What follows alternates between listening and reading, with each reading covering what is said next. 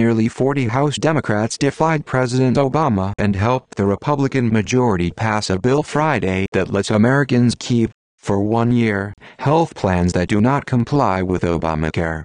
The House passed the bill, 261 to 157, despite a veto threat from Mr. Obama and objections from Democrats who said the legislation was an insidious attempt to rot the Affordable Care Act from the inside out.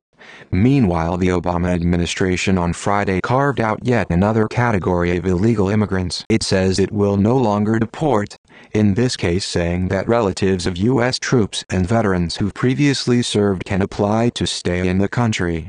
U.S. Citizenship and Immigration Services said the veterans have earned the right to have their illegal immigrant relatives stay in the country with them.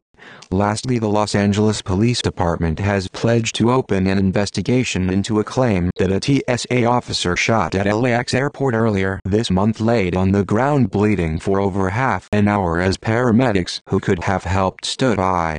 Two law enforcement officials speaking on condition of anonymity told AP that paramedics were delayed because of a police order to stay away from the area.